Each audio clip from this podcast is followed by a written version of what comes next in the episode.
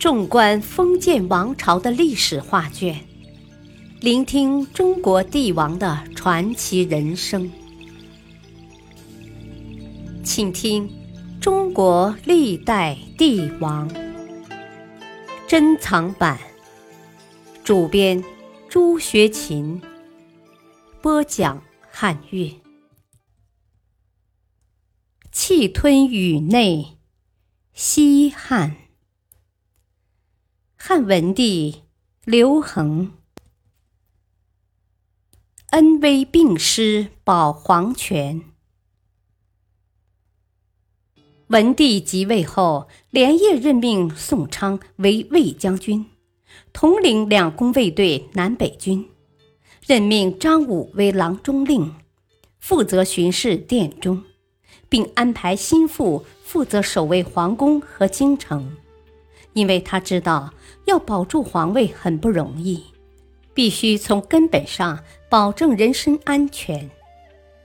接着，他下诏大赦天下，赐给民家户主每人一级爵位，赐给无夫无子的妇女一头牛、十担酒，并允许百姓聚会饮酒五天。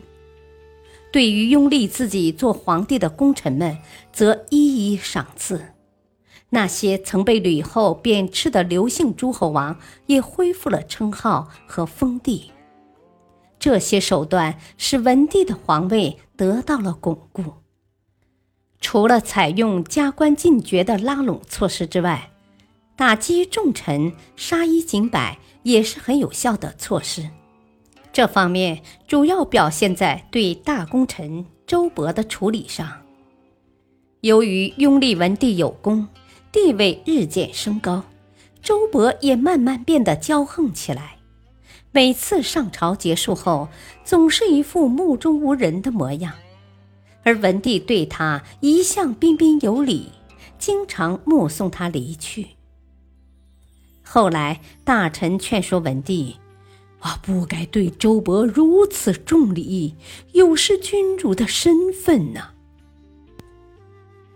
文帝听说后，神色就变得越来越严肃，但周勃不知所以，依然是一副老样子。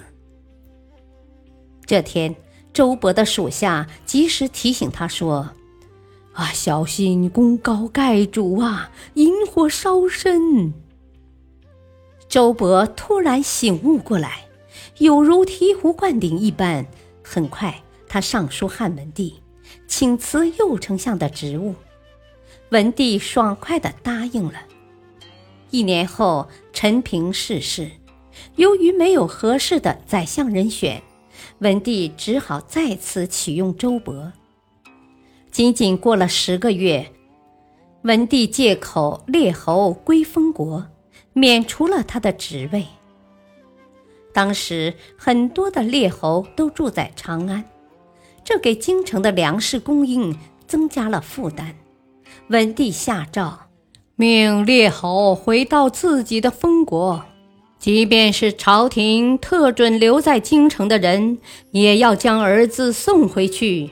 但这些人找了各种各样的借口，企图留在京城。这使文帝大为震怒，想来想去，他便拿丞相周勃下手，希望他能带头做个表率。周勃回到封地后，本想安安稳稳的过日子，可惜事与愿违。没过几天，有人举报他在家中经常身披盔甲，有谋反之心。文帝不由分说，迅速将他逮捕。周勃通过文帝的舅舅伯昭说明实情，原来被罢免职务后，他担心被人加害，所以家中有些防备，实在没有谋反的意思。文帝将信将疑，派人重新调查，但查来查去也没有找到周勃谋反的证据，只好将他释放。不过，虽然文帝为了排除异己、巩固皇权耍过一些手段，但他和封建时代的其他皇帝相比，已经非常宽容了，几乎令人无法想象。休养生息，创治世。汉文帝是封建社会中一个比较开明的皇帝。西汉著名历史学家司马迁评价他说：“西汉至孝文四十有余载，德之盛也。”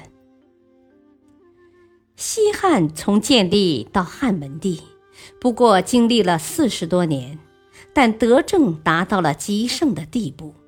这与他实施的休养生息政策分不开，这些政策极大地推动了西汉的发展，为后来汉武帝时期的鼎盛局面奠定了基础。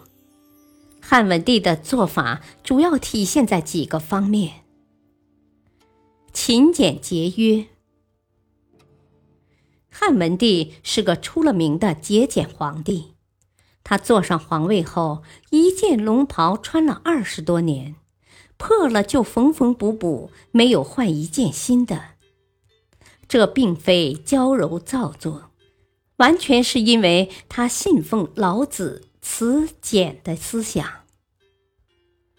据史书记载，帝身衣歌悌，所幸慎夫人衣不曳地，帷帐无纹绣。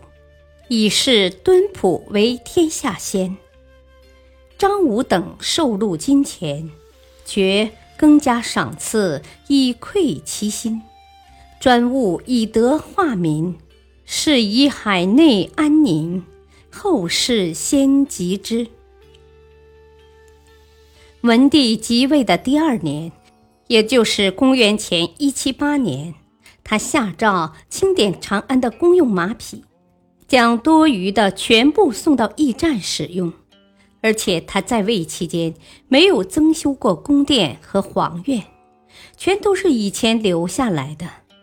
文帝从来不觉得简陋。一次，他本想造一座露台，但召来工匠一算，需要用百金。文帝说道：“啊，百金相当于十个中等人家的财产呢。”我觉得先帝的宫殿已经很奢侈了，常常觉得羞愧。露台就不用建了。在文帝的带领下，后宫所用的衣服器物也很简单，没有任何奢侈攀比之风。文帝即位不久，有人献给他一匹千里马。文帝说。我外出时，前面有鸾旗，后面有车队。就算走得再远，一天也不过几十里。我一个人骑着千里马干什么用呢？结果，他不仅把千里马退还给原主，还按里程计算了生活费。接着，他下了一道诏令，说：“我不收县礼。”各郡各县都不要给我送礼，否则严惩不贷。除了在衣食住行上尽量节俭外，汉文帝对那些皇帝威严的繁文缛节也不大满意。他刚做皇帝不久，有官吏提出：“啊，新皇登基应制定相应的朝廷仪礼呀。”汉文帝却说：“繁礼缛节，装腔作势，对治理国家毫无用处，今后一律免除。”文帝在位二十多年，始终恪守节俭的原则。他不仅自己做到了，还严责各级官员节省，以免扰民。感谢您的收听。下期再会。